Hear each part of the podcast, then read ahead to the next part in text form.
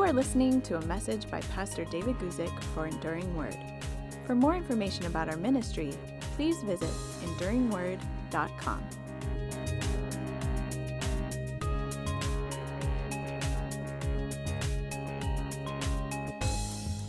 Hi, everybody. My name is David Guzik, and I'm very pleased that you could join me today for this Thursday edition of a live question and answer program that I host here on my YouTube channel. Again, hopefully every Thursday.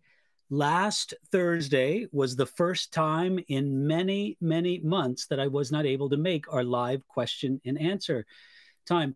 Uh, with things opening up just a bit in the midst of the global pandemic that we've experienced over the past many months, my travel schedule is starting to get filled up a little bit.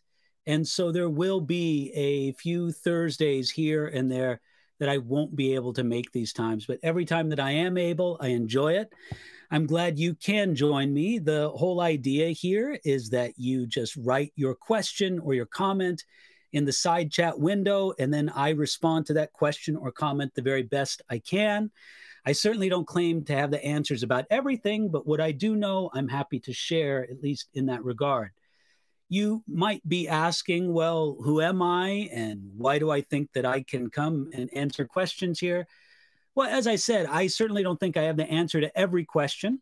And since of the nature of a question and answer program like this, we get a lot of questions about things that are controversial and that there are a variety of opinions about in the Christian world. All I can do is give you my understanding, my perspective.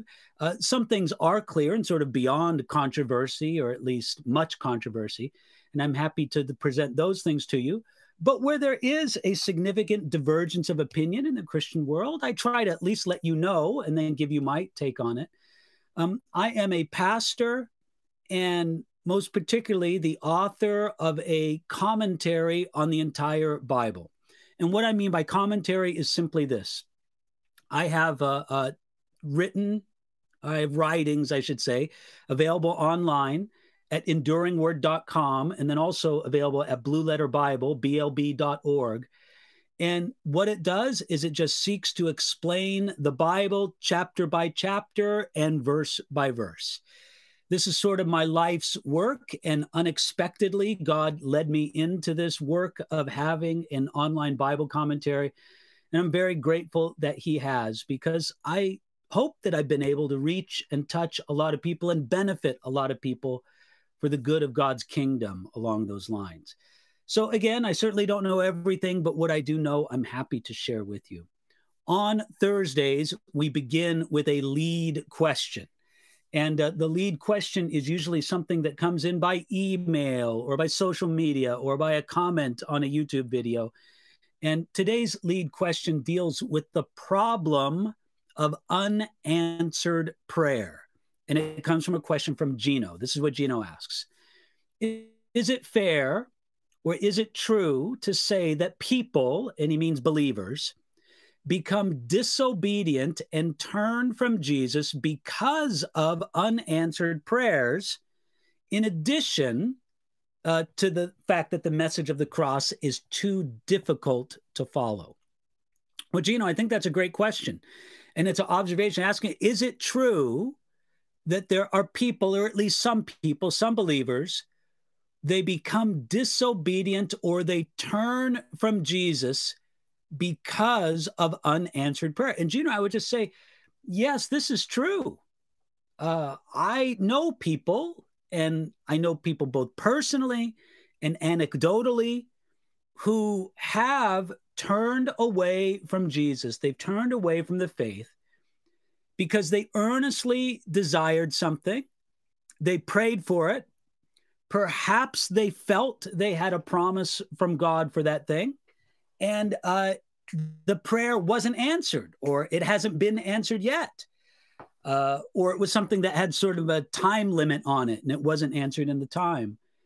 And these people have become, some of them, of course, so disillusioned, so upset from this that they just figured, well, following God just isn't worth it. Maybe there isn't a God. He didn't answer my prayer. Going forth and and like that. this is a trap for some people. I remember when I was in school, I believe it was probably junior high, middle school, what they would call today. And somebody told me about communists in uh, the Soviet Union or in China uh, in the days when those countries were more tyrannically ruled. There's still, of course, the Communist Party very strong and ruling in the nation of China. But they would tell me how uh, they would say to a bunch of school children, All right, pray to Jesus and ask Jesus for a chocolate bar, for candy. And all the students would dutifully fold their hands and, you know, close their eyes and pray. And then at the end of the prayer, they would look and there'd be no chocolate bar. And then they say, okay, now uh, we're not going to pray, but let's ask our communist leader, Stalin, Mao, whatever. Let's ask him for a uh, candy or a chocolate bar. And they would ask again, maybe they wouldn't technically call it prayer, but they would ask. And then each one of the students would be given a candy or a chocolate bar. And they'd say, see, when you ask God, nothing happens. But when you ask the party or the party's leader, you get something. And again, th- this kind of thing can be effective. Now, in the story I just told, and I can't vouch for whether or not that story is true, you know, you just hear these stories as a child from a teacher in school. But what I want you to understand from that is that really befits the mentality of a child. Now, unanswered prayer is something that should concern us. If you pray for something and there is no answer to it, you should be concerned about that. It did concern the apostle Paul when his prayer in Second Corinthians chapter 12, I'm talking about verses 7 and 9, Paul said that he prayed regarding uh, his thorn in the flesh and he prayed three times before he received some kind of answer to God. But it, it seems from the whole context that it was disturbing to Paul that at least the first two times he prayed, that he had no answer from God. Now, let me give a couple cautions regarding this. Number one, we understand that prayer is more than asking God for things. Now, in, in this particular thing I'm talking about now, I'm talking about asking God for things. But we understand that prayer is much more of, than making requests. That's just one aspect of prayer. It just happens to be the aspect of prayer that we're talking about right now. Secondly, we have to understand what we mean and what we don't mean by unanswered prayer. We don't mean when God doesn't do everything I want him to do. If we will get sore and offended at God because he doesn't answer our prayers yes, then it shows that we misunderstand a fundamental aspect about prayer. And it's simply this that prayer is not about getting my will done, but it is about getting God's will done. And let's be honest, sometimes we have a correct idea about what God's will in a situation is, and we pray for that. Sometimes we can think something is in God's will or that it's promised by Him, and we can be mistaken about that. God is not like a vending machine where if we put in the right things, the right coins that you would put in into a vending machine, and, and you know, spiritually speaking, those the right prayers or the right faith, then we get what we want from the vending machine. No, that's not how prayer works. And prayer is not God's invitation to us to ask whatever we want apart from his wisdom and will, and that we will receive it. It's better to understand that yes is an answer to prayer, but no is also an answer to prayer, and wait is an additional answer to prayer. Now, let's be honest when we pray, especially if we're praying for something, yes is the answer that we want. We're not so excited about the no answer or the wait answer, but you have to admit, those are answers from God. If God says no to your prayer, that's an answer. And it's an answer that the disciple of Jesus Christ should be able to accept. Now, I don't want to sugarcoat this. It might be painful to accept the no answer from God. You, you dreamed of a certain job, a position, you applied for that job. It seemed perfect for you. It would provide for your needs. It's your dream job. You'd be working with the people that you want to. You'd be working where you want to. You just, you cannot perceive any reason why that wouldn't be the perfect job for you and be God's will for you. And so you pray for it. And if it turns out that God's answer to that prayer is no, I, I don't expect you to be happy about that. You, you might even have a period of mourning. But what we do expect of one another as disciples is that God's no answers are accepted. We stand back and say, Lord, from everything I can see, that looked like the perfect job. And God, I can't see any reason why you would withhold that from me, but you are God. I am not. I accept your will. So, no and wait are not happy answers to prayer, but they are answers nonetheless. Now, I would almost make a distinction between yes, no, wait answers to prayer and unanswered prayer. Unanswered prayer is where we pray and we have no sense of an answer at all from God. No sense of a yes, no sense of a no, no sense of a wait. In a bigger sense, even though it's hard to accept, no or wait answers are fine. But the problem isn't so much no or wait answers, but prayer that is unanswered altogether. And I want you to understand something the Bible actually gives us many reasons for unanswered prayer. And I just want to talk to you about a few of them. These are obstacles that God helping us and his spirit working within us, we can put these obstacles out of the way as we walk in the Lord and diligently pursue him. For example, when we are not abiding in Jesus, we should not expect our prayers to be answered. This is what Jesus said in John 15, 7. He said, If you abide in me and my words abide in you, you will ask what you desire and it shall be done for you. You see, there, answered prayer is made a condition of abiding. When we're not abiding in Jesus and his words are not abiding us, it should not surprise us if our prayers are not answered. Unbelief can be a reason for unanswered prayer. Matthew chapter 17, verses 20 and 21 says this So Jesus said to them, Because of your unbelief, for assuredly I say to you that if you have faith as a mustard seed, you'll say to this mountain, Move from here to there, and it will move. And nothing will be impossible for you. However, this kind does not go out except by prayer and fasting.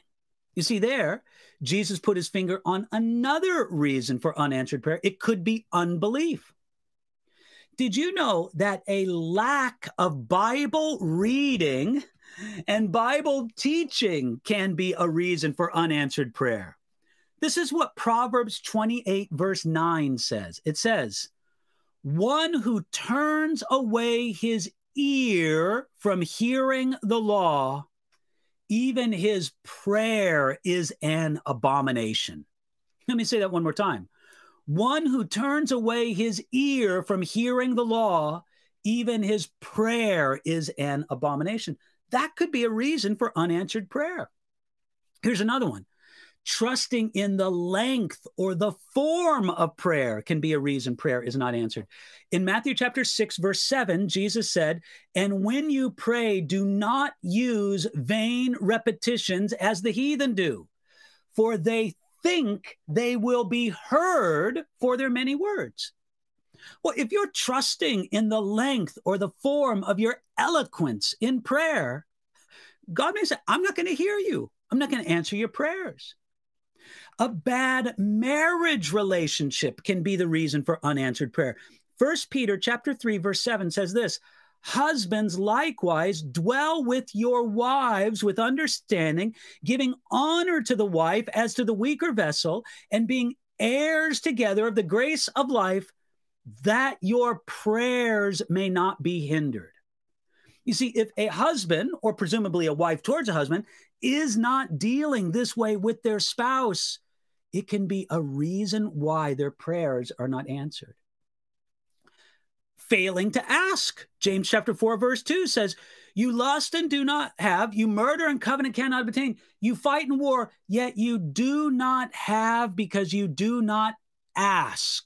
Sometimes our prayers aren't answered because we don't ask. And then also, I would say selfish praying can be a reason for unanswered prayer. In James chapter 4, verse 3, we read, you, do, you ask and do not receive because you ask amiss that you may spend it on your pleasures. Now, right there, I've just given, I don't know, six, seven, eight reasons for unanswered prayer. The Bible actually gives us many more reasons. And, and we'll put these in the comments afterwards or in the, uh, the um, description of the video. Um, disobedience, not praying in God's will, a failure to fast, unconfessed sin, cold, passionless prayers, prayerlessness or a lack of persistence in prayer, sin against others, a lack of unity, not listening to God, not praying in the name of Jesus, pride, lying, and deceitfulness. All of these things are specifically mentioned in the scriptures as potential reasons for unanswered prayer. So, this is just what I would say if your prayers aren't answered, the first thing you need to do is make sure your heart is right and you understand the purpose of prayer, not fundamentally to impose my will upon God, but to receive and understand and to put into action God's will in this world. That's the first thing to understand. Second thing to understand if prayer is unanswered, it might be a signal that something is wrong in your Christian life, that something is wrong in your walk with God. Now, I don't say that to bring condemnation on anybody. This is actually a gift from God. It can be a warning sign hey, there's something you need to give attention to. And I would just make a request to you take a look at the list that we're going to put in the video description look at those things and just ask God to speak to your heart. Is one of these particular things the reason why my prayers are not being answered? Then don't make excuses about it. Confess your sin and then go and walk forward confident in Jesus Christ. So, Gino, thanks for that question. Uh, it is true that unanswered prayer is said to be a reason why people depart from the faith or turn their back on Jesus. But let me tell you, it doesn't have to be. There is a sense in which unanswered prayer can be a gift. Sometimes because God didn't give us what we asked for because he knows so much better than us. That's always true. But then also, unanswered prayer can be a gift in that it can alert us to something that needs to get right in our walk with God. All right, enough with that. Let me go to the questions here in the side chat and take a look at what we have. First of all, Tyler asks a question How can you know if you are idolizing theology over Jesus himself? Well, Tyler, I would say that simply this would be a matter of being more interested in theological ideas than in Jesus and your life with Jesus in and of itself. We need to, in our walk with God, enjoy a sense of fellowship, a sense of communion with Jesus uh, just regularly, daily. And if our interest in theology is more on the theoretical, more on the abstract, and it's not really having an active concern with a life with Jesus Christ, this can be an indication of the fact that theology is becoming an idol for us. Of course, that's what happened to the religious leaders, or at least many of them, in the days of Jesus. The scribes, the Pharisees, the Sadducees, oh, there were many things they loved about theology, but they most definitely, many of them did not love Jesus. They didn't even really love God because Jesus is and was the perfect representation of God the Father. And they rejected Jesus, showing that they were really rejecting God the Father. I would also look to one other warning sign, and it's this if you take an undue delight in winning theological arguments, there's something a bit twisted out in the Christian world today. And it's simply this when people take what I would describe an undue delight in owning that person with whom you theologically degree, uh, disagree, I should say. You uh, mock them a bit. You uh, characterize them in a wrong way. And what you're really interested in is winning an argument not representing the truth and perhaps teaching the truth. So we, we need to be aware of this. We need to be on guard with it. Thank you, Tyler, for that question. Let me move on to Jose. He asked this question. First Timothy chapter 4 verse 1 talks about apostasy. Can you please explain who is an apostate? And can you give an example of a doctrine of demons or deceiving spirits? Well, Jose, that's a great question. Um, what is apostasy? Well, the idea, as I understand it, behind the basic Greek word that's translated apostate or apostasy is simply that of a departure. An apostate is someone who has departed from the fundamentals of the Christian faith, departed from the gospel, of course, but then also those other things that are fundamentals of the Christian faith. Um, sometimes it's hard to come down with an exact list or definition of what are these fundamentals. A good starting place, I'm not going to say that this is the only place you can look, but a good starting place for the fundamentals of the Christian faith is found in the Apostles' Creed. Uh, you can look that up on your own. Just Google Apostles' Creed and you'll find it. Those, I think, give a very helpful summary of what are the fundamentals of the Christian faith. Now, as far as an example of a doctrine of demons or deceiving spirits, um, he talks about it here in verse 3 of First Timothy chapter 4, where he says, forbidding to marry and commanding to abstain from foods which God created to be received with thanksgiving. There, he's talking about legalistic excesses, ways that people thought that they could be holier than God requests or commands in any way. So, legalistic things can be doctrines of demons or deceiving spirits. But I would say, especially connecting this with some verses in First John, where he talks about the spirit of Antichrist and confessing Jesus as Lord, teachings that take us away from the biblical Jesus, the Jesus who is fully God and fully man, the Jesus who really died a substitutionary death for our sins on the cross, the Jesus who really rose again. The things that take us away from that Jesus, I would say also definitely belong in the category of the doctrines of demons and that of deceiving spirits.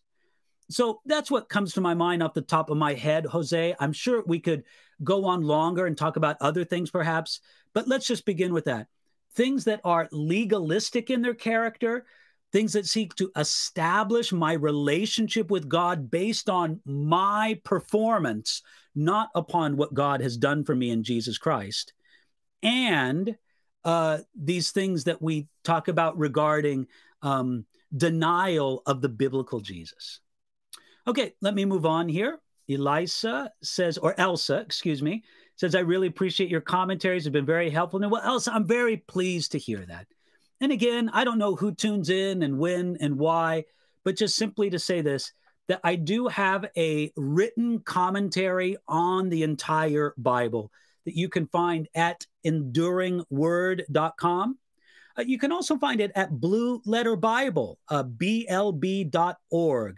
A Blue Letter Bible is a marvelous Bible resource that has incredible Greek and Hebrew original language tools, as well as a lot of Bible commentators, uh, not just my own commentator. Uh, Come says, Can you explain the war in heaven? It's written in Revelation 12. What does it mean? I understand it's not literal, so that can you give the correct meaning of the text? Well, come, I think that's very interesting that what you say about this war in heaven as it's described in Revelation chapter 12. Uh, I'll just read to you a little bit about it. Verse 1, where it says, Now a great sign appeared in heaven, a woman clothed with the sun. And then moving down throughout the uh, thing, it talks about verse seven, and war broke out in heaven. Michael and his angels fought with the dragon, and the dragon and his angels fought. Fascinating here. We have the dragon, whom the book of Revelation tells us very clearly in the book of Revelation, this is a representation of Satan himself to us. Satan as and his angels, that's what it says there in verse 7, fight a battle against Michael and his angels. And you know, it's very interesting. What is this war? Well, we don't know. I would not immediately suppose that it has no material aspect to it. Now, perhaps it's true that angels or angelic beings don't normally have a material body, but certainly they can assume, under certain circumstances, a material body. So I would say that definitely we know that there's a spiritual aspect to this battle. And for all we know, there may also be a material aspect of it. The important thing to know from Revelation chapter 12 is that Satan never wins in this warfare against God and against his representatives, uh, Michael and his angels. The other thing to notice is this God, as it were, does not fight this battle with Satan directly, but through his angels. That is because the opposite of Satan and his angels is not God. The opposite of Satan and his angels is Michael, the archangel, and his angels. God has no opposite. So this is an angelic battle. And just as you say, we don't know exactly what form it takes, but it is a real battle and it is a battle that Satan loses. Now, I believe that the battle that's described in Revelation chapter 12, starting at verse 7, is something that has yet to happen in God's plan of the ages it's not hard to find people who disagree with me on that. There's all sorts of different opinions. But the battle that is fought between God and his representatives and Satan and his representatives is real and it's current in the present day. And the main way we fight this battle is through prayer. If you take a close look at the Ephesians chapter 6 spiritual warfare section, you will see that the fundamental way that the battle is fought in spiritual warfare is in and through prayer. So, anyway, that's a great question. Uh, I hope I've been able to shed at least a little bit of light. But some of the aspects that you asked about, we, we honestly, we just don't know the full extent of this. Okay, Broken is asking Greetings, Pastor David. Regarding First Kings, how did Elijah know God would respond with fire when confronting the prophets of Baal. Uh, can we have the same confidence in God moving like that today? Okay, I believe uh, this is First Kings chapter 17, isn't it? I'm just doing that from memory. Uh, broken, I think there's something very interesting in there. When the prophet Elijah suggests this conflict with the prophets of Baal, and he lets the prophets of Baal ask their imaginary God to send down fire from heaven, and nothing happens. Afterwards, when Elijah gets ready to pray, of course, he commands them to soak down the sacrifice with water, to make a trench around the altar with water and fill it with water, I should say, the trench. After he does all that, he prays. And the opening words of Elijah's prayer go something like this. You can look it up for yourself. He says, Lord, you know that I have done all these things according to your word. I think that's a very important idea. Elijah did not come up with this strategy of challenging the prophets of Baal in a strategy session with a bunch of other prophets. He wasn't brainstorming, it wasn't just a thought that occurred to him. Somehow, in some way, God brought his word to the prophet and told him to do this. So, really, that's the answer to your question. That's how Elijah knew that God would respond with fire because God told him to do the whole thing. And presumably, God told him that I will respond with fire, Elijah, when you pray. So don't miss that little phrase. It's just a little phrase in the prayer that Elijah prays, but it is an important phrase. Okay, let me go on. Luis says, what is your take on using holy water, burning incense, and using cloths to give people to be healed? Well, um, holy water, the idea of it, has no real New Testament precedence. In the Old Testament, there was a laver, a receptacle of water that worshipers would use at the temple or at the tabernacle. They wouldn't use them in their individual meeting places in the communities or what later became synagogues. We find no repetition of this in the New Testament. Holy water seems to me to be an element of superstition. Now, is it possible that somebody takes the custom of holy water and crossing themselves with it and they use it in a way that avoids the superstition and it is actually a demonstration of faith and trust in God for the perfect cleansing that comes to us, not through the application of water or the sign of the cross, but by a living and active faith in Jesus Christ. Yes, that's possible but you got to say a very small percentage of those who dip their fingers in holy water and make a sign of the cross are doing it in true faith. Most all of them do it in mere superstition. That's one aspect. Uh, the other aspect that you talk about of incense, again, no real New Testament basis for this. Incense was part of the Old Testament ceremonies um, using claws to get people to be healed. There is an example of a strange or remarkable miracle in the book of Acts that was wrought in this way, but it's really not presented in any way that give us a pattern. I think it's wise to avoid such superstitions and to regard such superstitions as an evidence of a weak faith. I, will not say that they are necessarily used for idolatry, although they certainly can be and often are.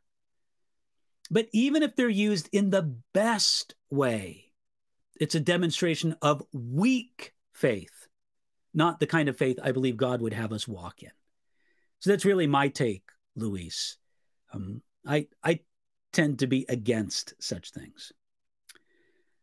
Uh, Pure Fire of God says, always start any prayers with giving thanks. Yes, indeed. That's always, as I said before in our opening comments, I don't want to act for a moment that making requests is the only aspect of prayer. It's just happened to be the one that we were talking about today. Um, continue on. Sekiro says, uh, What is your understanding of women being pastors? Sekiro, I would say that the biblical norm is for women to not be pastors. I have an extensive teaching on this uh, in my series through the book of First Timothy. I believe it's the third um, teaching in that series, but you you'll find it pretty easily if you just look around the YouTube channel and look for that. Maybe we can put the link in the description of this video. I would say, normally speaking, I could hypothetically think of a situation where, though it is not ideal or what God would command to have a woman pastor, it would be nevertheless the best in a particular situation. What I mean by that is you imagine some circumstance, all right, um, hypothetical situation. A husband and wife uh, are missionaries off in the, you know, unreached peoples, and they meet a tribal group and uh, they're ministering and establish a church, a congregation there. Yet the congregation is young and there's really no maturity or biblical education. And then suddenly the husband up and dies. Uh, can the wife take a pastoral position? Yes. Again, is this ideal? No, it's not what the Bible prescribes. But, but I believe that there are situations regarding biblical leadership and ministry, where when the ideal is impossible, you do what you can and work towards the ideal. So that's why I say normally, I think God would say women should not be pastors in that sense of leading, governing congregations, and especially being the doctrinal voice of preaching and teaching for a congregation. Now, a very logical question that somebody may respond with is well, David, then do you condemn women pastors? Do you say that they're in sin and should, you know, repent? Look, I believe the Bible teaches what it teaches about women in governing and doctrinal authority in the church. Again, you can go to the video that I did in First Timothy for more on that. I believe that it is not best for the church ever to disobey what God commands in these areas. It's not good. It's not good for the church. While there may be and seem to be a short term good from having the gifts and talents of a, you know, a, I don't know what you'd say, a, uh, a, a, charismatic or a winsome woman uh, in a pastoral position like that, I think that the ultimate effect is always a negative be- because it's outside of God's norm for the church. So um, I'm not going to pass condemnation upon a woman pastor, but I would say this I think that you're misguided. And I think that what you're doing is in the long term not a blessing or a benefit for the church. Um, and then, you know what? Then I'd leave it up between them and God, um, because it really is. I don't. I don't lose sleep over this. Um, I do stand strong for the doctrine as I believe it, but ultimately, it is between that individual and God, and they will be accountable before God for what they have done or haven't done. So, uh, Sakira, I hope that helps you. And uh, let me move on to the next question. Com again says, Do you believe America will be destroyed? Well, Com, that's an interesting question. I, I guess I could answer it. And he says, Well, yes, eventually. I, I mean, America is not the eternal nation. Eventually, America will be destroyed even it's the ultimate demonstration of Jesus Christ and what he does in ending this present age. So America is not the eternal kingdom. Yes, eventually it will be destroyed. Now, prophetically speaking, there are people who claim, and I suppose I would number myself among them, that say America is not mentioned or featured in biblical prophecy. Now, there's disagreement among that. Some people say, no, here you can see America, there you can see America. I would say, largely speaking, America is not spoken of in biblical prophecy. And there are some people who think that is because America will cease to be a world power when the very end times happen. I'll hold that out as a possibility. But in the bigger picture, I would just say that biblical prophecy doesn't tell us everything about the end times, uh, but it tells us what we need to know. So, no, I don't find um, America in biblical prophecy. Whether or not America will be destroyed, eventually, eventually. I, I just can't say when. Levy says, Can Christians play Harry Potter games? Levy, I, I, would say this, and I know that this answer may not be pleasing to some people, but I'll give it nevertheless. I believe that this is up to an individual's conscience before the Lord. I know that there are some people who say, no, Harry Potter, this is a matter of magic and conjuring and black arts that either are or border on the demonic. A Christian should have nothing to do. And there are Christians who are of that conviction, and I won't try to persuade them otherwise. But I will say this that I do believe that there is a place for fiction, for fantasy, so to speak. Uh, can it be abused? Yes. But I, I do think that there is a place for, again, fiction and fantasy.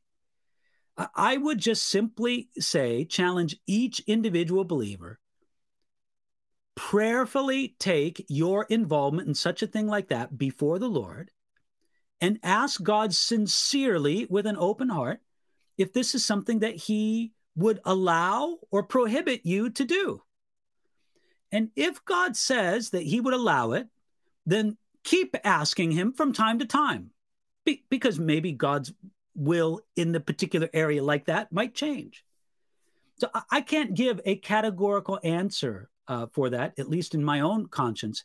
I would simply say that this is an area where each believer must be persuaded for themselves.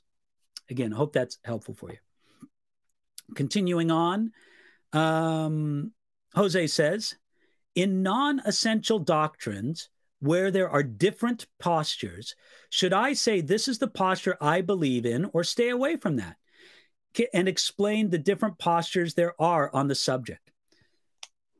Jose, I have no problem when there are controversial things, and I get asked a lot of controversial questions. Uh, the Harry Potter question, just things about biblical prophecy, things about church government, things about spiritual gifts and the work of the Holy Spirit. All these things are controversial things. And I recognize that there are believers who really love Jesus who have a different perspective. That's okay.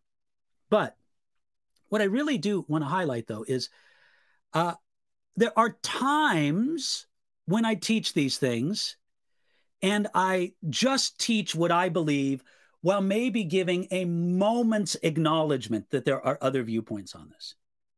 There are other times when I teach when I try to represent the different viewpoints and I try to do it fairly because it really doesn't honor God when we lie about other perspectives. So I would just say you need to be open to the Holy Spirit to this it's okay to just present your perspective. We, we don't have to explain every conceivable alternative explanation to every passage or issue that we might teach on before God's people. Um, but at the same time, it is helpful to acknowledge that there are different opinions. Um, although sometimes it is good to say, okay, well, this group sees it this way and this group sees it the other way, as long as you can represent those things fairly. I think we just have to be led by the Holy Spirit in these things let me continue on. Uh, I'm going to put your question on hold and go down later because I just kind of want to give a little preference to those who have not had any questions uh, addressed so far. Um, Joel says, Hi, reading Exodus, and it says that the Lord will kill those who didn't have the blood of the lamb on the doorpost. then later it says the destroyer would kill the firstborn. What is your take on that? Joel, I, I really believe that when it's talking about uh, killing those who don't have the blood of the lamb on their doorpost, it's just talking about bringing death, the firstborn among those people.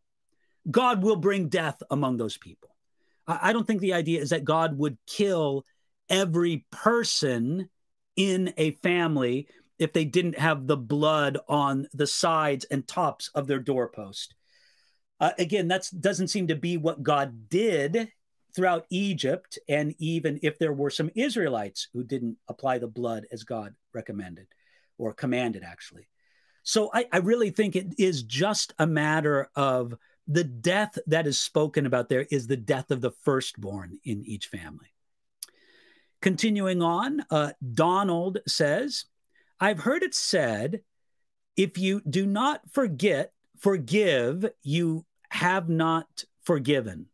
So, how can, okay, no, let me read this again. I misinterpreted that. I've heard it said that if you do not forget, you have not forgiven. So, how can we forget when we have been treated wrong? Donald, I, I want to say that I think I would disagree with that definition of forgiveness. I don't believe that forgiveness means that I forget a wrong that has been done to me. Now, I remember it, but I no longer remember it in the category of offenses that anger me and make me want to, you know, bring retribution. I remember it, but I remember it in a new box. And that box is things I have forgiven. No, we can remember the wrong that has been done to us and still forgive others those wrong. The classic example of this is Joseph when he forgave his brothers.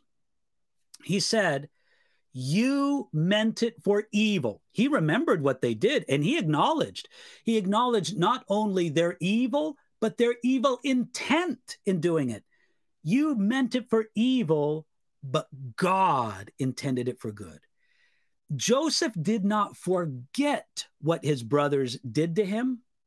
He just understood it in a larger context of God's great plan. So, really, I don't think that forgetting is a requirement of forgiveness. It's really just a matter of remembering in the right way. Hope that helps you. Uh, continuing on, West says, Hi, Pastor. I don't understand the big conversation about baptism, the baptism in the name of the Father, Son, and Holy Ghost. I've seen and heard those are titles. Well, West, again, I'm not going to look it up right now, but at the end of one of the Gospels, it mentions baptism in the name of the Father, the Son, and the Holy Spirit. And there are some Christians who make a big deal about that, saying that that a baptism is only valid if it is done in the name of the Father, the Son, and the Holy Spirit. Um, there are other Christians who say no, baptism is only valid if it's done in the name of Jesus. I, I'm kind of with you, West. I don't quite understand the controversy around this, but I do know that it exists. And I do know that there are Christians of strong and varying opinions regarding this. So, really, um, it's just people, I think, putting too much reliance in a particular baptismal formula. The power and the effectiveness of baptism does not lie in the formula, the exact words that are said when a person is baptized, nor does it lie in the um, particular ceremony itself. even though I am a believer in baptism by immersion wherever possible, because that's kind of what baptism is it's immersion, not sprinkling. Um, but the power is really in the reality of the spiritual truths that baptism illustrates in the life of the person being baptized. Baptism is a material illustration of a spiritual truth, for example, of the washing of my sins. If the spiritual reality is not there, then the ceremony is of little good. Baptism is an illustration of my identification with Jesus Christ in his death, burial, and resurrection. If that spiritual reality is not true, then it's just a dipping into water. It's just swimming, if you want to say that. So the power in baptism is shown in that it truly communicates a real work of God's Spirit within a person. And I would say the power of baptism is in its obedience. Make no mistake about it. Jesus commanded his followers to be baptized. And if you want to be an obedient follower of Jesus Christ, you need to get baptized. Okay, let me continue on here. Um, Olewatore, I'm excuse me, I have a feeling I'm pronouncing that wrong, but forgive me. Says, Hello, Pastor David. God bless you for all you're doing. How can a person practically stop thinking negatively about people and God? Well, I would say that the best way to stop thinking negatively about people and God is to fill your heart and mind with the scriptures this is a place where I believe scripture memorization can be of immense help. So that's really what I would recommend. Begin an aggressive campaign of scripture memorization. Let your heart and mind be filled with good things, the word of God.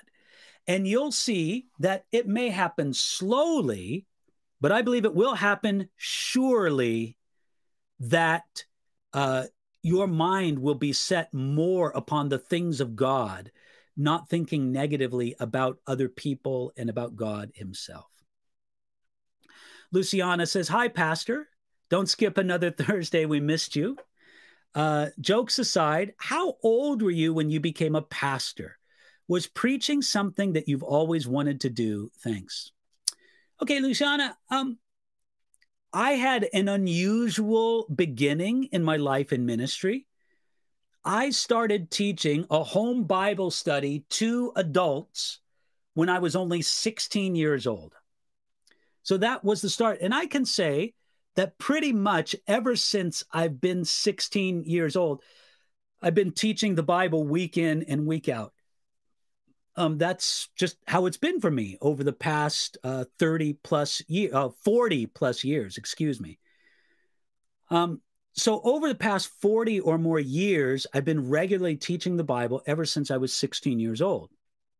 However, if you want to give a starting place to my pastoral ministry, a dear friend of mine, uh, to this day, he is a dear friend and partner in ministry. He's a pastor named Lance Ralston, the pastor of Calvary Chapel of Oxnard, California. Uh, look him up. He's a marvelous preacher and teacher, uh, a great pastor for his congregation as well. Uh, Lance Ralston and myself, we started Calvary Chapel of Oxnard, and we had our first Sunday service uh, while I was 19 years old. And that was just about a month before I was going to turn 20 but you could say that I've been involved in pastoral ministry since my late teens, since I was 19. And um, that was just the road that God appointed for me in my earliest Christian years. And when I'm talking about that, before I started teaching the Bible law, I didn't have some great aspiration to ministry. Uh, I didn't think, oh my, I want to be a preacher. But once I was given the opportunity, and once I started preaching and teaching God's word, uh, it wasn't too long after that that I really felt a discernible call on my life. and I enjoyed doing it so much. So the, the call didn't come before I really started doing it, which is, I think, a familiar pattern for many people. Look, it, if you think you're called to ministry, find a way to do some ministry and see what God does with it. I think that's a great general way to approach these things. Okay, uh, Mr. Ard BZ says, Hey, David, it was great to see you at the Steak and Study and ride with you in your 65, praying for you in your ministry. Well, wonderful. Great to see you again. And thank you. I'm glad you could join me. Uh, that was a great time last, that's what I was doing last Thursday. I was out in a community called Yucca Valley at Joshua Springs Calvary Chapel doing a teaching for their men that Thursday night and then teaching at Calvary Bible Institute last Friday during the day. Um, let me go down to a question by Mike. I'm skipping over some questions from people who have asked questions before. Mike says, It's a real treat to be able to catch this live. Usually I have to watch it afterwards. Thank you for doing this, David. Mike, God bless you. Thank you. Mike is a pastor of Calvary Cork, a wonderful church in Cork, Ireland and a dear friend over many years. By the way, this particular Saturday, Mike and a few other guys are hosting a special online edition of something called the Expositors Collective. So if you're listening to this before this coming Saturday, uh, September 19th or so, I suppose it is, uh, you can sign up for that. Go to expositorscollective.com, search for that and uh, it's a very valuable teaching and training tool for those who want to learn how to teach and preach better. So God bless you, Mike. It's great to hear from you. Uh, another one from Anne here says, I love the Lord Jesus Christ as my Lord and Savior, and I know He is my great shepherd and friend. I also know He is holy. Can you speak about recognizing the holiness of God without entering legalism? Well, Anne, God bless you for this really wonderful question. I think that the holiness of God is a very neglected aspect of God's nature, of God's character. We don't think much about the holiness of God, and we don't rejoice much in the holiness of God. But God is holy. And what that fundamentally means is that he is different than us, he is apart from us. We make a great error when we think that God is just a superman. In other words, that he is just superhuman. God is not human, although let's remember, Jesus Christ added unfallen humanity to his deity. But even so, that shows that there's a distinction between humanity and deity. God is God, He is holy, He is set apart. And holiness is not just another characteristic of God, it's essential to His very nature. God is love, and His love is a holy love. God has great power, and His power is a holy power. God is wise and his wisdom is a holy wisdom. You see, it's an aspect of what God is in his entire being. This is who God is. Now, how can we recognize and appreciate the holiness of God without becoming legalistic?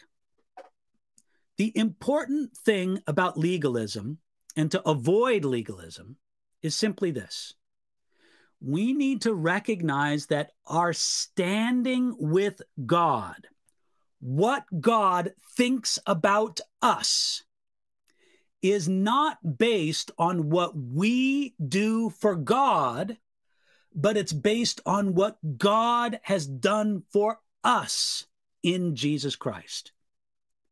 If we will keep that very strong and secure in our minds, my status, my standing, my position with God, what God thinks of me is not fundamentally based on what I do for Him, but on what He has done for me. That is the great guardrail for avoiding legalism. When we start thinking that fundamentally speaking, God's opinion of us is based on what we do for Him, that distorts all of our thinking, and we can't help but fall in the error of legalism.